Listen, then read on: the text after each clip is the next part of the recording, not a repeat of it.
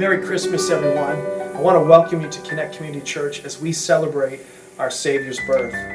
If you're here for the first time, or maybe you haven't been here in a while, we're uh, enjoying a series entitled Songs of the Savior, where we're taking a look at some of the classic carols that we all grew up with, know, and love.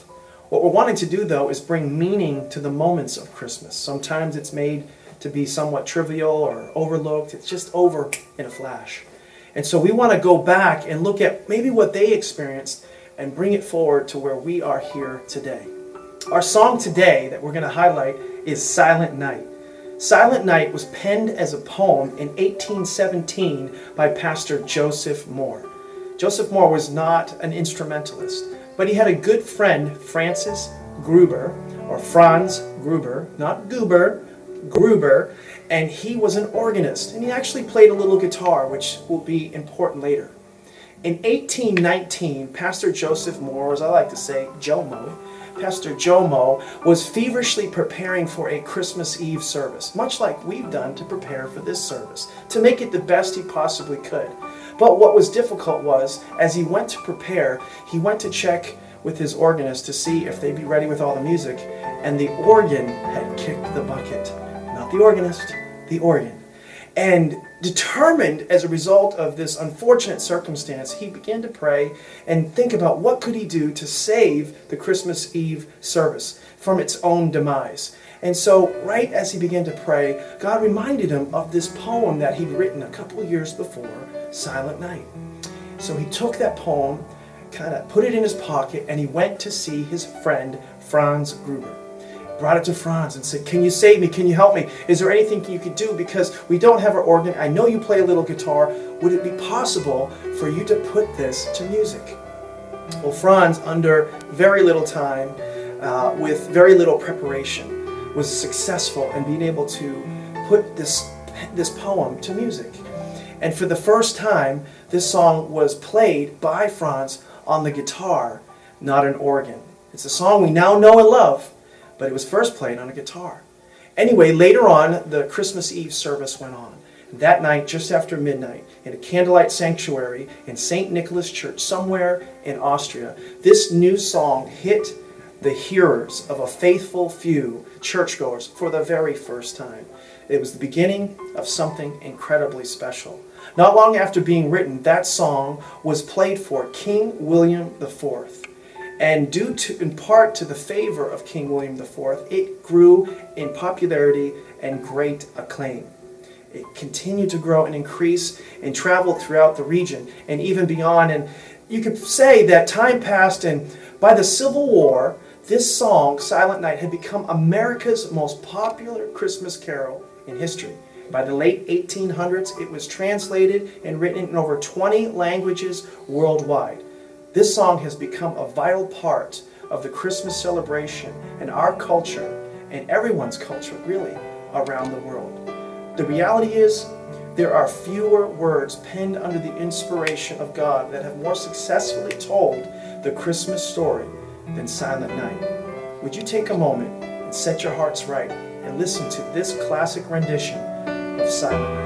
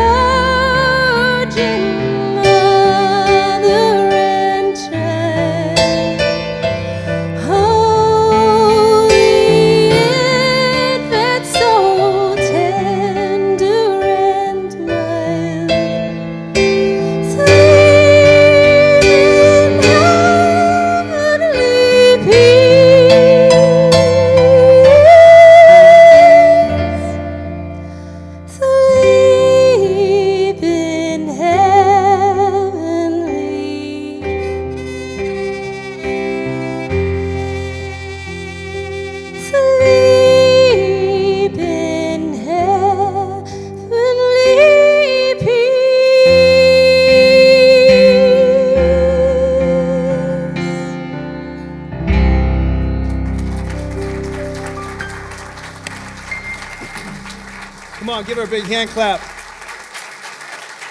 Isn't that awesome? Well, Merry Christmas, everybody. Merry Christmas. It's uh, just an honor to be with you tonight. My name is Pastor Deryck. If you don't know who I am, if you're kind of new to the Connect environment, uh, we're so glad you're here. You can kind of put up the lights just a little bit, and you guys can get your worship guide that I think you got on your way in the door, and you can open that up. And we're going to get right into our uh, message tonight and um, continue what we've been doing at Connect for a little while.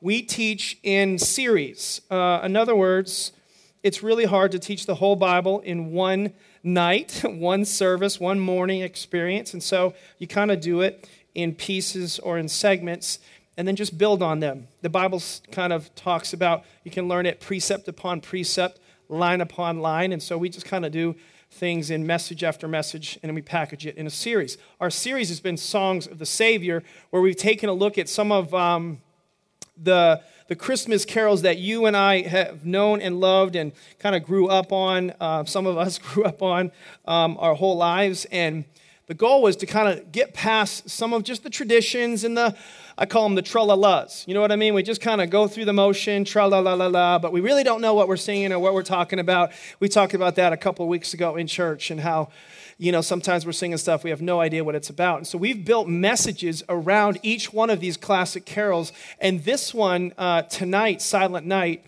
is a special one. And so if you uh, want to, if you have your worship guide, you have, if you had a Bible, or if you want to look on YouVersion, the text we're going to be reading from in just a couple of minutes is taken from Matthew chapter 2, the famous Christmas story. And uh, we're going to kind of park there for a little bit and then um, spend some time in another text a little bit later. Matthew chapter 2 will be our text, and I'm trying to get so badly out of Zechariah, and I've lost my little placeholder that I had earlier. Anyway, um, Silent Night, okay, I loved kind of digging into some of the histories of these different songs. Praise the Lord. Um, into some of the histories of these different songs and kind of pulling out some of the, the background behind them because hasn't it for you brought more meaning to the moment when you really kind of know where the song came from and some of its you know roots and heritage? Has that helped you guys a little bit? I know it's helped me. Um, and uh, silent night what i what i want to do is try to personalize that for you and for me because silent night if you can put yourself in that place you can put yourself in that manger scene there was, before Silent Night, there were many silent years. Uh, for those of you who are Bible thumpers, between the Old Testament and the New Testament is known as the silent years. There was a season where it felt like God had kind of left the scene.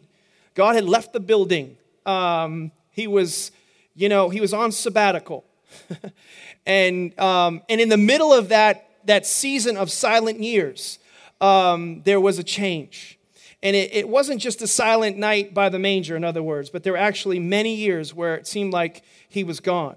And what's important is that right before this incredible experience that we just sung about, or Molly sang about so beautifully, it was actually setting the stage for um, a, really an epic transformation that would be followed up later by a great invitation.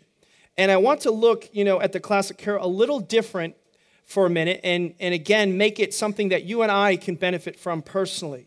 Maybe you're here, in other words, and God seems silent to you.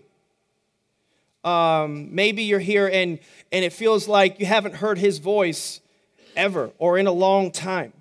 And it seems like he's silent. I don't know if you've ever prayed something and you're just, in frustration, have just ever said something either under your breath, out loud, or in your mind, like, God, are you listening? David spoke like that to God. And, and he seems distant. He seems far away. And sometimes you, you, you say things like, I could really use your help right now. I don't know if you ever watched the movie Bruce Almighty. That's one of the things I like about that particular movie. You know, he's yelling at God, you know, smite me, almighty smiter. You know, one of those moments. I don't know if you've had those moments, but I love the honesty and sincerity of that. And what's cool is that 2,000 years ago, those silent years, it, it literally all changed. And the arrival of Christ made it possible for there to be a real swing in the kind of climate uh, in our spirituality. And made it possible for us to have a relationship with God not through someone else, a priest or a prophet, but through Christ. We all could have a relationship with Him personally. And it's profound and it's powerful. And I'm going to come, come up with as many P words as I possibly can. Potentially. But the arrival of Christ changed everything. And what breaks the silence from just a beautiful song to a meaningful moment, which is what we've been trying to do this whole time, actually is this we have to sometimes embrace the silence for the silence to be broken. The reason many don't hear from, experience, and embrace the full meaning of Christmas, which is really Christ with us, that's the meaning of Emmanuel, God with us, Isaiah 9 6. Many don't hear, don't experience, don't embrace it because perhaps we haven't quieted our soul long enough to be able to hear from God. Maybe we need to silence our soul so we can have a night where the silence is broken and see the God signs in our life that are actually all around you. Sometimes you can probably, I bet if I took a survey, there are many people in this room that if they looked back at their, the span of their life, there were these different God moments, these moments where, what does that mean? Where you, that, that had to be God. Wait a minute. That, that was definitely, are you, are you doing something? What's going on? You know, and other times it's not ambiguous or a maybe it's a it's a definite like that wow that was god. Does anybody know what i'm talking about? Willing to say that you identify with what i'm talking about? And so there were these moments where you recognized. It's the same thing that you experience in natural relationships we experience with a supernatural relationship. There are times where i've been driving along with my kids and we've been listening to the radio and i have no idea you know because i can't keep up anymore with all the changes changes in music and you know it's, it's constant you know? And then and, and my kids are like, it's like a shark. You know, they have to keep moving or they'll die. You know what I mean? They have to keep listening to music or they'll die. They can't have the silence. But every now and then you have these moments where the, the radio's off, it's just you and one of your many children. In my case, if you have children or if you have uh, uh somebody that's like a child to you, a close loved one or a friend, and it's in that silence that something significant happens. They kind of open up there's a, there's a moment of vulnerability. There's a moment of truth. There's a moment of impact. Anybody know what I'm talking about? And they're rare, but when they happen, it's like, wow, that was, that was powerful. Same thing God wants to do for you and I. But we sometimes have to have a, a quiet our soul in order for that to happen. So, what I want to do right now, before we even get going any further, is I want to pray and I want to ask God to kind of punctuate what we're getting ready to talk about. So, would you just close your eyes for a minute and just kind of recalibrate your soul just a little bit from all the hustle and bustle and all the busyness and all the lists of things we have to do and all the people we need to see and all the activities of the day. Holy Spirit, I pray that you come in this room tonight and, and make something that was old, an old story, and make it new. Something that has been a tradition, make it fresh, make it come alive for people. I pray that you help us to quiet our soul on this silent night where we celebrate really a Savior that's come to earth, God with us. I pray that we actually experience Him with us right here in this auditorium. The presence of Jesus be welcomed in this place as we talk and as we discuss your word. In Jesus' name, amen in Matthew chapter 2, I'm going to be reading from verse 1. Just hang tight. I'm going to read a little lengthy portion of scripture. If the background of this particular text is uh, unfamiliar to you, it is not a sign or a lack of intelligence. In fact, it's actually a pretty complicated scripture. I actually take a lot of comfort that Jesus came into a world filled with complications, and he takes things that are overcomplicated and simplifies them. Amen? And so there, just so you know, before I read this, there was this king Herod. Everybody say Herod, so I know you're with me. Herod was an ungodly king. He was a bad king. Uh, he was a very self-centered, self-ambitious, just terribly selfish person. And he was he was he was an evil king. And he was threatened by the uh, the onset of um, a king who would arrive, this promised Messiah. And so he wanted to sabotage the ultimate birth of Christ. It had been foretold and prophesied, and there was a great buzz about a coming king that would come. And, um, and this promised king to be. And so he actually went to such lengths and extremes to issue a decree or an edict or whatever you want to call it, where he just said any any boy under the age of two was to be killed so as to, because he did some of the timelines on things and to be assured that that messiah would never come to be and there would be no king to threaten his, his kingship. And in the middle of that chaos and, that craziness and really that uh, horrible uh, circumstance um, god sent a sign to the world to help those people. He sent a sign. He sent a star. And I want to talk about a similar sign that God is sending us today. I think God sends us all some stars in our life. A star and a sign are kind of synonymous today. And I pray that today you have a personal encounter with Christ that is much like they had back then. And there's something maybe that God wants to do in you, through you, and for you. In Matthew chapter 2, verse 1, it says, After Jesus was born in Bethlehem in Judea, during uh, the time of King Herod, the Magi, those were star gazers, from the east came to Jerusalem and asked, Where is the one who has been born king of the Jews? We saw his star in the east and have come to worship him. Remember that word worship him because that's significant. A stargazer became a worshiper. When King Herod heard this and was he, he was disturbed, and all Jerusalem with him. When he had called together all the people, the chief priests, teachers of the law, he asked them where the Christ was to be born. In Bethlehem, Judea, they replied, for this is what the prophet has written. But you, Bethlehem, in the land of Judah, are by no means least among the rulers of Judah. For out of you will come a ruler who will be a shepherd of my people. This is a New Testament uh, quotation from an Old Testament text from Micah chapter 5, verse 2. One of the reasons I'm a strong follower of Christ is mostly because not of the information that I've received. It's not because of an argument, but it's because of an experience. Most people can debate about all kinds of things till the cows come home. But a person with an experience is, is, is always going to trump someone with an argument. Amen? But, but here's a great argument. A prophetic, uh, prophetically, these things were foretold, foretold, hundreds of years before. In Isaiah, uh, Isaiah chapter 9, verse 6, it was talked about that the Messiah would come into the earth 740 years before his birth with such specificity. And so this is just another example of that. In verse 7, it says, Then Herod called the Magi secretly and found out from them the exact time the star had appeared. And he sent them to Bethlehem and said, Go and make a careful search for and, and, and the child. And as soon as you find the child, find him, please report to me so that I too may go and worship him. I always hear music in the background on things that I'm reading, like dum dum dum, because that's not what was going to happen. He's like, you know, he's an evil, you know what I mean? He's like, despicable me. He's a bad person. That's kind of picture I get of King Herod, despicable me. He was bad, okay? And so he wasn't going to worship him, he wanted to kill him. All right, and so then it goes on. It says that after they had heard the king, they went on their way. What's that? That's another words. Of, that's another way of saying they didn't do what he said. They went on their way, and the star they had seen in the east went ahead of them. Listen, until it stopped. Everybody say it stopped. The star they saw in the east went ahead of them until it stopped over the place where the child was. This is incredible. A star stopped. They travel thousands of miles following this star, and then it stops directly over where a child was. This is amazing when you think about it.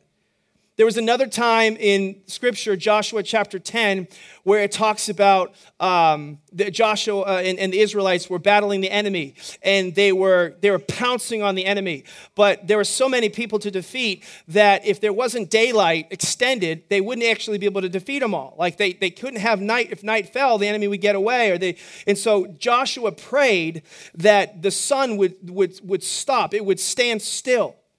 And that's what happened. And so the sun stood still, and I think it's Joshua 10, for, for I think it was three days and three nights, just froze. And so they were able to defeat the enemy. The sun stood still. This is another example. There's actually a guy, an author, Steven Furtick, if you some of you know who he is, a famous preacher and also author, and he wrote a book, The Sun Stands Still. You could call this, this could be the sequel. The star stopped.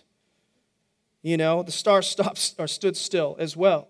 So, so, but but here we see a star that shepherds fall day after day. It starts it stops directly over this baby and it just stood still. Now i'm not going to talk to you so much about the science of this. I don't know if it was an actual star. I don't know if it was an angel just really bright. I, some people have talked about this you know planets all align themselves perfectly right over that spot. Listen i'm not here to talk about the science the smarter people than i am on that. I'm here to talk so much not so much about the science but the symbolism of this. What does it mean to you and to me today because this is a beautiful symbol of how when God encounters our lives, like he did the Magi and those that were there. And by, by the way, it wasn't just three wise men. Uh, three wise men presented gifts, but there were more than that there. Uh, that's, uh, you know, maybe the common story, but it's biblically inaccurate. But it's as if time stopped right there when that star stopped and everything changed. Everything changed. So here's your big idea. Here's the thought for the day that I want you to go away with. When, when, the star, when a star stops, everything should change. Hey, when a star stops, everything ought to change. I look at the birth of Jesus and I think about um, who he was and the fact that he didn't come during the Super Bowl at halftime in the, in the most, you know, um, media exposed, people exposed environment. No, he came in an obscure place in Bethlehem at a, in a time of silence where, you know, it, God's voice seemingly was, was, uh, was offline. And suddenly in the middle of all of that, a star stops over this baby, and it became a dividing line in human history. The star in its arrival in Bethlehem was a dividing line. The calendar that we now use and operate under was affected because of this event. A star stopped in Bethlehem. What other event can we say that about? There isn't one. Some say, uh, you know, the older generation, a little older than me, you know, they can remember when they have these experiences. They remember things in the Great Depression, or they maybe remember when, when Kennedy was assassinated. You know, I'll never forget where I was that day when that particular thing happened. And, and you and I, and everybody in this room can probably, for the most part, uh, depending on your age, you can remember when the Twin Towers were dropped. You probably remember where you, I remember where I was. I remember who I was with. There was a line in my life where before and after, that was a, that was a life changing, it was a defining moment, let's just say. Maybe it's, in some people, it was life changing. For some people, it wasn't. For some people, it wasn't as personal and as impactful. And so, uh, uh, you know, it might be for some, I think about it in our area, you know, where uh, just recently we celebrated, uh, celebrate is not the right word, but we had the memorial of the Sandy Hook shootings. A lot of people were affected by that in our area. Or the Boston bombings. Anybody, if you know what I'm talking about out there, you, you resonating with this? But in all those incredibly uh, impactful events, time didn't divide. The calendar wasn't altered forever by those things. As, as, as much force as they had and as much impact as they had on people's lives, time didn't divide. I remember, you know, some defining moments in my life to just bring it a little bit, a little more levity to this and take some of that, put some air back in the room. But I can remember the first time I watched Rocky, the first one. I, we had a, a, a, guy in my neighborhood that I watched that with, and he was older than I am, and he said, he, he called me son at the time. He said, Son, I'm getting ready to introduce you. You're getting ready to cross over when you sit down and watch this movie.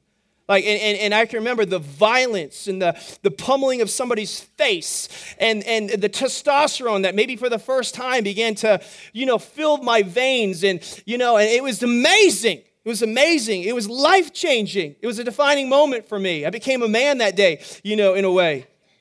I can remember later on, you know, that because of what happened that day, then when I would watch, you know, as a man, the movie Gladiator, Gladiator is just, it affected me. It was never the same after that. I cried. I've watched Gladiator like 20 times. One of my favorite movies of all time. I'm not ashamed of it. I'm not ashamed of Gladiator. You can just, just deal with just deal with it. I remember having one of my friends watch it. I'm like, you know, I'm son, I'm about ready to make you a man. Sit down here and watch Gladiator with me. You know? Here, here, why, do I, why do I make those comparisons? Okay, because it's one thing to talk about certain things historically, but it's quite another to talk about what effect they have on you personally and, and what the birth of Christ means in your life. If you're new to Connect, let me just say this. It's just a parenthetical, it's a little pause, a little commercial on the side. Like when we talk about stuff at church, like it's not like tralalas and kumbayas and, you know, pass the Doritos. It, it, it's, it's how does this book and what's in it apply to my life, not just when I'm at church, but when I leave? How does it apply to life? And so it should, it should connect to real life. If it doesn't, that's why people don't want it Don't want it. Jesus was attractional. People wanted to be around him and listen to him, and people wanted to follow him. Not because he made them do it, because they had to do it. He didn't have to sell himself, he didn't have to promote himself. He had no promoters. He didn't have Twitter, Facebook, and Instagram. He didn't have any of that kind of stuff. He didn't say, you know, see me down by the Sea of Galilee. I'll be there tonight. You know, I got a big sermon on the Mount. It's called Sermon on the Mount. There's a rapper that's going to do a whole background thing on that. No, people just wanted to be around him because he was so real. That's what Christianity is supposed to be like. Can I have an amen out there? And so, what does this all have to do with, with, with us tonight? That's, we need to compare some things. So I started thinking about some momentous happenings in my life that may relate to you in your life, some dividing lines, the Rockies in your life, those experiences that you've had where you kind of you were here and then after that you were here. You were just, you were not the same anymore. And, for, and, and I'm certain that you've had things like this happen in your life and where you were never the same, or you shouldn't have been the same after that, and, and where you were forever different, a different person. And there, I believe, are some things in our life that have such force in the event, these defining moments, these, these meaningful moments. It's out of the mundane, it's almost miraculous. Maybe it is that your whole life has changed forever. And, and I'll give you some examples it, it, because I believe sometimes the best way, again, to understand them is to compare them because comparing them helps us draw lines that sometimes we all need to cross. The biggest human decision or line that I've ever drawn was the decision to get married. My wife's at the back, but it was the biggest human decision in my entire life. Uh, I could draw a line and say, this was BM, by the way, that stands for before marriage, in case anybody misinterprets that. Come on, this is church. Don't get gross. BM, and then you could draw a line, and then there's AM, after marriage, okay? So before marriage um, and after marriage, there's a major line there. Does anybody know? All you married people shout out at me if you know what I'm talking about. You know what I'm saying? Some of the married people are scared to raise their hand. I'm afraid the wife will smack them or something like that will happen. Um, in other words, you, you went into marriage and you had an idea what marriage was going to be like. You had a certain expectation, you had a certain notion of what it was going to be like. And then in some cases, now my case, it's just been nothing but just roses. No, it really has been wonderful. My, my wife's awesome. She had some before, more before and after, uh, you know, issues with me. But, but before marriage, there were some, there were some things. Before marriage, I thought that my wife would, you know, wear one of those really nice, you know, things to bed. I'm just going to keep it real, okay? But instead, when we first got married, she wore this t shirt that she had since the seventh grade. You know what I'm saying? The one that could walk by itself to the bed. You know what I mean? You know, I, I imagined that when we got married, you know, that, you know, I'd come home and she would greet me at the door and have one of those leave it to Beaver aprons on, you know what I mean? Makeup perfect, you know, kids are all tucked away, doing homework silently. There's a home cooked meal, candles lit, you know, honey, how was your day? Oh, let me take your briefcase. You know what I mean? Like, I don't know why I, I had that notion, but you know what I mean? But it, it wasn't like that. It was like, here's the baby. This spaghettios on the, you know what I mean? And the kid's in the bathtub and he pooped in the tub. You know what I mean? That's what, that's what happened. It was different, very different. You go into marriage thinking one thing and you find out it's completely different than what you thought. And before marriage, she was hoping for Prince Charming, you know, who would sweep her off her feet.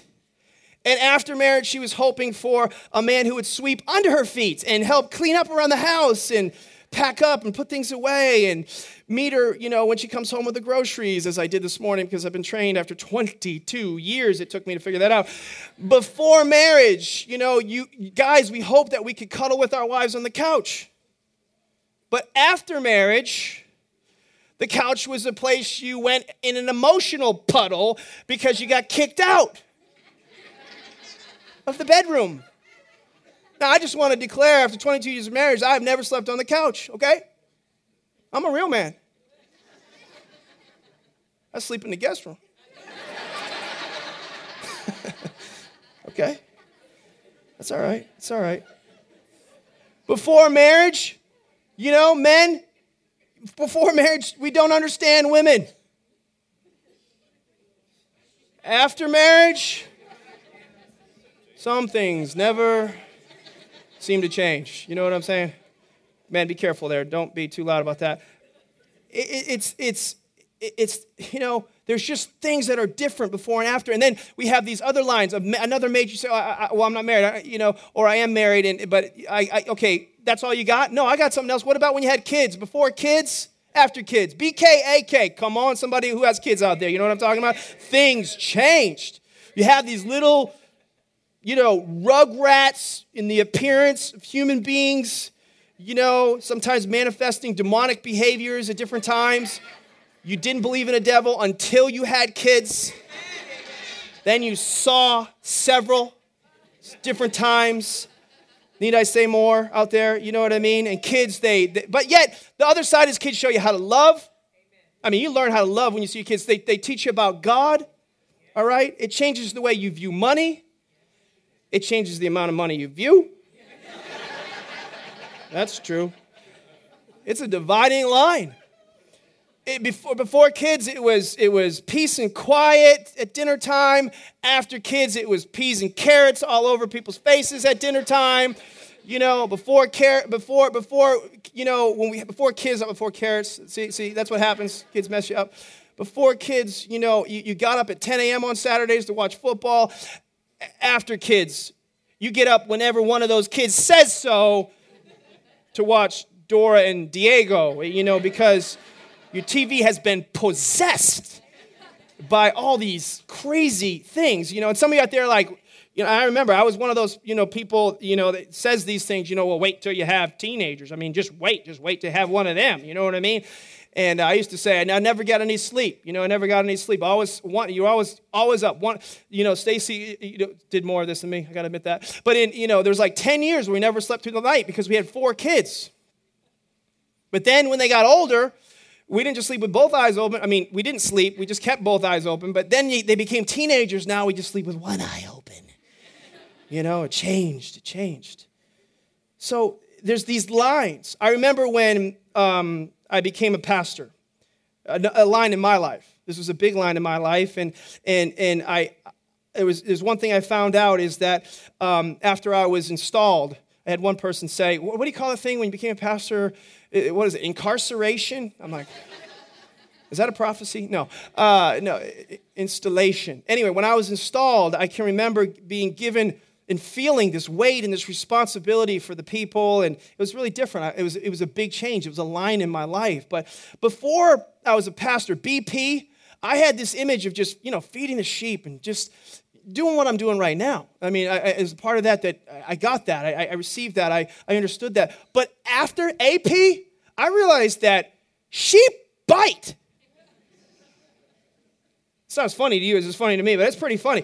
She bite, it can hurt, you know. And I used to think we're gonna, you know, um, I, I, remember before I was a pastor, I used to think, what would it be like? You know, uh, why will they come? Who will come to church? And now, now, and I don't mean this braggadociously, but now it's a whole different problem. It's like, how do we, how do we meet all the people's needs, and how do we take care of all the people that are coming? It's changed. But before I was a pastor, the Bible was a um, is a book of information and I wanted to study it. I want to know as much about it. I want to have an answer for every question, and I wanted a timely word and an apt reply, and I wanted to have a, an answer in season and out of season, and all the things the Bible said, and blah, blah, blah. But now I realize that if you're really going to help some people, this, this book, it has to become a living testament to people. It has to become a, a, a letter written on human hearts that changes people from the inside out. Everything changed when I became a pastor. But what's burdening me this Christmas is that we all walk through these examples and we could walk through many more and you have your own and you could say about the examples that I've given you, well, of course, Pastor D, everything changes when you get married. Of course it does. It's a totally different thing. Two people become one. You have your life and you had your life, and now you're joining those things and you're doing things together. Of course, when you had kids, of course everything changes because, you know, if, if you didn't know everything was going to change when you had kids, you shouldn't have kids. Of course, Pastor, when you became a pastor, everything should change. There should have been a dividing line because you took an oath and you took a vow and you made a commitment right up here that you wouldn't chase the girls, the gold, and the glory. And you're gonna be, you're gonna live a life of integrity. You're gonna be an example, and he who teaches will be judged more. You said all those things. Of course. Of course, there's, it would be a change. Of course, it should be different. And so, if that's true, and you apply it to you, not just to my life, why is it that so many people have this vague allegiance or belief in God and Jesus Christ that has not become the essential dividing line that marks their life forever. By the way, Merry Christmas. In other words, 2 Corinthians 5 says this in Christ Jesus, if anyone, if any, if conditional, two letter word, if anyone is in Christ Jesus, the old is gone, old life, BK, BP, BM, whatever, BC, the old life is gone, the new life has come. You're a new person, you're a different person. There's a dividing line. And again, I don't get it. I don't get it for myself sometimes in certain areas, how so many people can be so nominal about something that has split time in two and changed time forever. When the stars stopped, it was a sign that nothing should ever be the same again. And, and, and this day, tomorrow, you could say Christmas Day, when we, when we celebrate the Savior's birth, his birth, it changed everything. It was, it was a game changer, as my son just said. The birth of Christ is not supposed to be some kind of footnote or add on or bonus material. No, it is the thing, the birth of Christ. It should be a line in your life, and that's where that's where it stopped. The star, when the star stopped in my life, I know when that happened in my life, and I want to ask you when does when did the star stop over your life? When did you stop being a stargazer and worship what was under the star? The star symbolizes a life change for you and me. Are you guys getting this out there a little bit? I think some of us, we, we, we don't get this today. Some, some see the star represents signs. Some of us see the signs that God is moving, God is real, God is trying to connect with me, God is calling me. And, and sometimes we blame Him instead of run to Him, and we miss, we miss the point. And sometimes we turn down the volume or we turn up the volume so we don't hear Him in those silent nights, in those silent years. But remember this the signs are there. The stars are in your life. There are markers in your life, defining moments in your life. But many see the stars, but many don't worship what's underneath them. They don't bow down like the Magi did that night to the baby Jesus. We all must bow down. We all must fall down and worship him. Seeing the star, seeing the signs will save no one. Christmas is not that the star is coming and everything's going to be all right we must all bow down and surrender our lives to Him. Christmas is we've crossed the dividing line. And if that's true, something should be different after that. And I would just ask, eh, you know, the rest of this message will sometimes, maybe so far, could seem like an accusation. I promise you it's not. It's an invitation. That's what Jesus came to do, is give us an opportunity.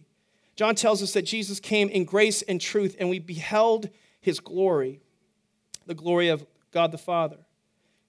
But in order to embrace grace, we have to first embrace truth.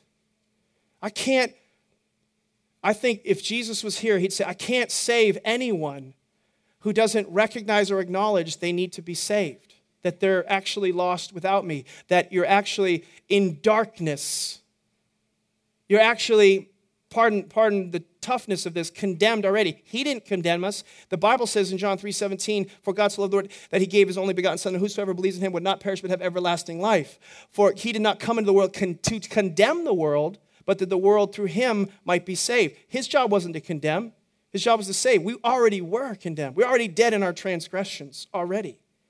But to get grace, that's the wonderful thing about this faith, this this Christian thing in a nutshell is he didn't say, hey, cross the line, but without first doing it for us.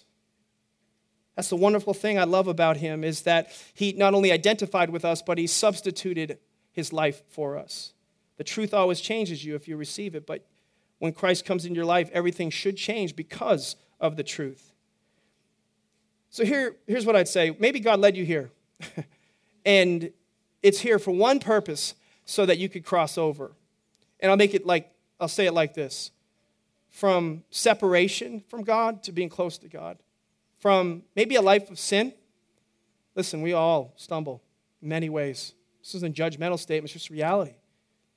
To righteousness, to, from hopelessness to hope, the blessed hope. Maybe it's from, you know, a life without purpose to a life with purpose. I just encourage you to cross over. Don't flirt with the line any longer. Have an encounter with Christ this Christmas.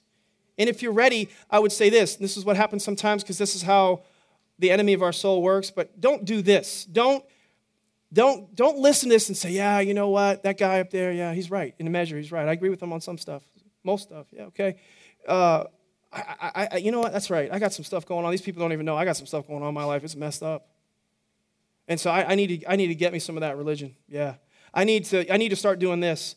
I need to start going, yeah, I probably should go to church. I probably should start reading my Bible. I start, I need to start praying. And you say all these things you're going to start. And then you switch over to that to all these things I got to stop doing. I got to stop doing this. That's a bad scene for me. I got to get out of that. That relationship's not good. I got to stop doing that. I got to stop, you know, behaving that way. I got to stop going to that website. I got to stop that, and all these things.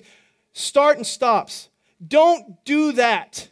Don't go to that. Because what you've done is you've gone back to exactly the way it was before Christ came. You started going back to rules and regulations and laws. And that's what they did before. They had to make sacrifices for all they did, and they had to go to all these works to, to try to be okay with God. See, it's not what you do that saves you, it's what's already been done, and putting your faith, hope, and trust in that. That's what will save you. Don't go to that. It's been done on the cross. The cradle was so significant because it pointed to the cross. What the cradle announced in Matthew 2 was accomplished on the cross in Luke chapter 23. This is a powerful text that I'll just read you quickly from Luke 23. Are you still with me out there? Come on, somebody. Help me preach. Luke 23 says this it says, it was now, Jesus, it was, it was on the cross, it was now about the sixth hour, and darkness came over the whole land until the ninth hour, for the sun stopped shining. Everybody say the sun stopped. A star stopped shining. And the curtain of the temple was torn in two, and Jesus called out with a loud voice, Father, into your hands I commit my spirit. And then he breathed his last. On one side, when he came in, the star stopped and it lit over the most important person that would ever come to earth. And only years later, a star over him would turn away so that Jesus could go from the cradle to the cross and cross over for you and me so that we could cross over like that by faith. He died on the cross the dividing line for you and me. He didn't ask you to do something that he wouldn't or didn't do himself. For he himself is our peace, and he has made the two one and has destroyed the barrier, the dividing wall of hostility, it tells us in Ephesians chapter 2. And so when you look at the star and when you look at the stars in your life, the signs that God has brought into your life, what, what, what if a God, what if God himself has stopped the star over your life right now? What if this isn't an accident? Well, you know, I'm just coming here to check a box, you know, and do church with some people. What if, what if it's more than that? What if the divine maestro of all of this knew what he was doing? I would just say this Will you watch the star? As, as God is speaking to you, perhaps through a, a, a broken vessel, will you just watch it or will you worship underneath it? Think about this as we contrast all the other religions of the world what other God commands the people to cross the line, but then did it himself first? There isn't one. But I'll tell you this Jesus Christ, this is tough, demands that we cross a line. He says, I'm the way, the truth, and the life. No one comes to the Father but by me. But yet, religion says, start this, stop that, do this, do that. But Philippians tells us that being confident of this very thing, that he who has begun a good work in you will complete it until the day of Jesus Christ. This work is an inside out thing, not an outside in thing. It will not start and finish for you if it doesn't start inside. And it starts with the relationship with Christ. In Luke 23, Jesus shouted, It's finished, basically. What the star started, the cross totally finished. In other words, the search is over. If you're here today and you're trying to find meaning in this and meaning in that, and trying to find meaning in what you have, meaning in what you do, meaning in your possessions, meaning in pleasure, meaning in power, you're not gonna, those are all idols that are supposed to be, it's okay to have those things, but don't let them have you. God wants to be, He wants to be first in every area of your life. And none of those things will satisfy. Talk to the woman at the well when you get to when you get if you get a chance to talk to her in heaven one day and ask her. God knew her deepest thirst would only be quenched in relationship with God, living water that comes from God. The search is over. Anyway, enough with the symbolism and the analogies. Let me just give you some plain English here. Let me put it this way Do you know in your heart, before you leave and go into all your activities and traditions, it's just awesome. Can't wait. Can't wait to hang out with my family and have relationship. But the most important relationship is what this whole thing is about. Before you celebrate Christ, Christmas, make sure you understand that a star stopped. So, not that you could just watch, but so that you could worship. And so, if you're here and you know your relationship is maybe distant, maybe disconnected, maybe far away from God, the only way it's going to be right is if you're right with Jesus. And so I just ask you this if you'd stand to your feet, I want to read something to you, and then I'm going to pray for you, and then we're going to worship in a minute. And while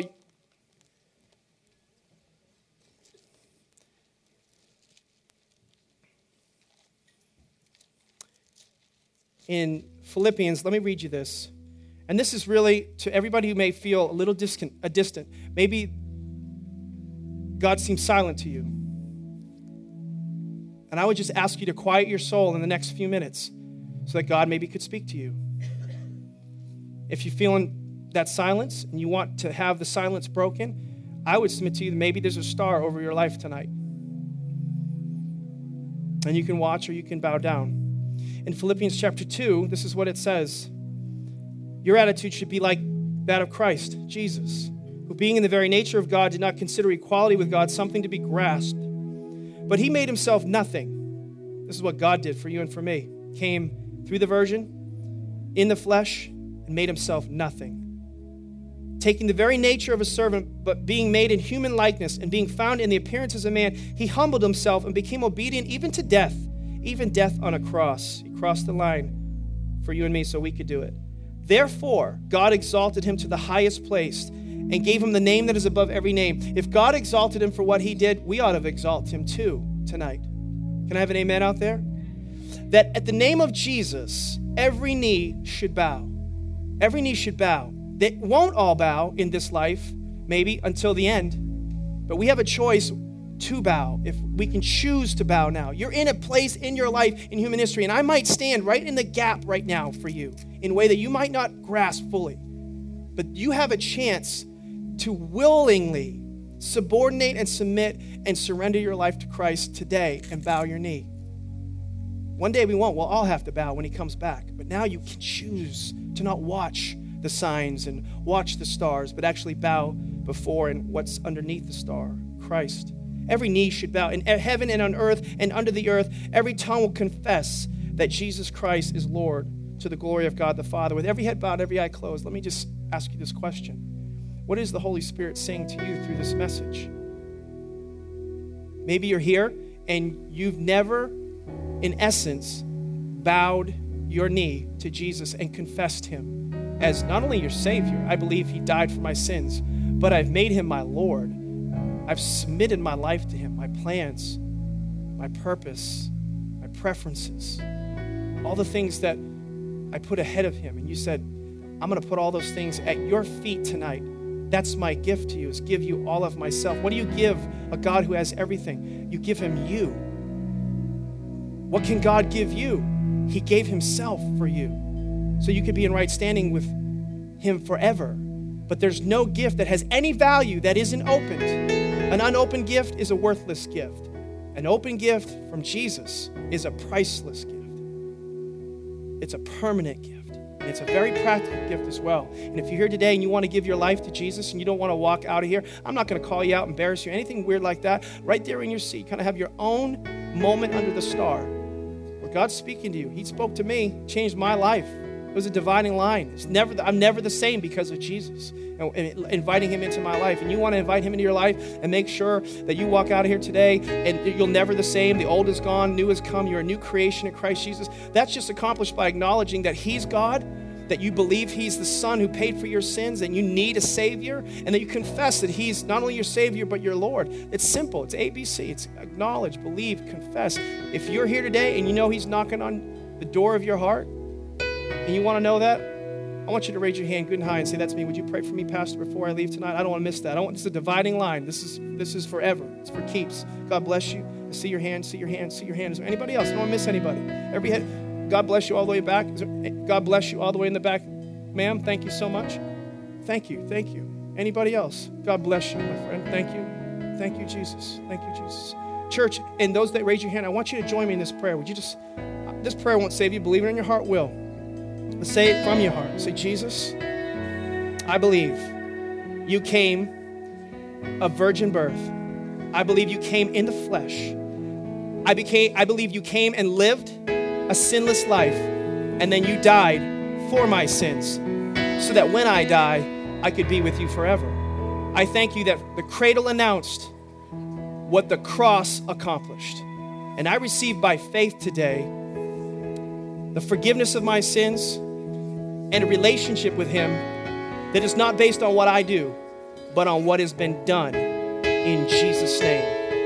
Father, I pray in Jesus' name that you seal that prayer by the Holy Spirit on every person's heart. They know beyond a shadow of a doubt it's not what they could do. They could sin tomorrow, make a mistake. They just confess their sin and they're made right with God. They're not divorced from God. They're still in the family. They're still part of the family of God. But they're going to grow in their relationship with Him, not to prove something to Him, but to please Him because they love him, because God loved them so. He so loved them that they want to so love him back. I pray in Jesus' name that every person be literally changed. The old is gone, the new has come in Jesus' name. And everybody said, Amen. Now listen, I'm going to ask the ushers to come. Yeah, let's give the Lord a big hand clap.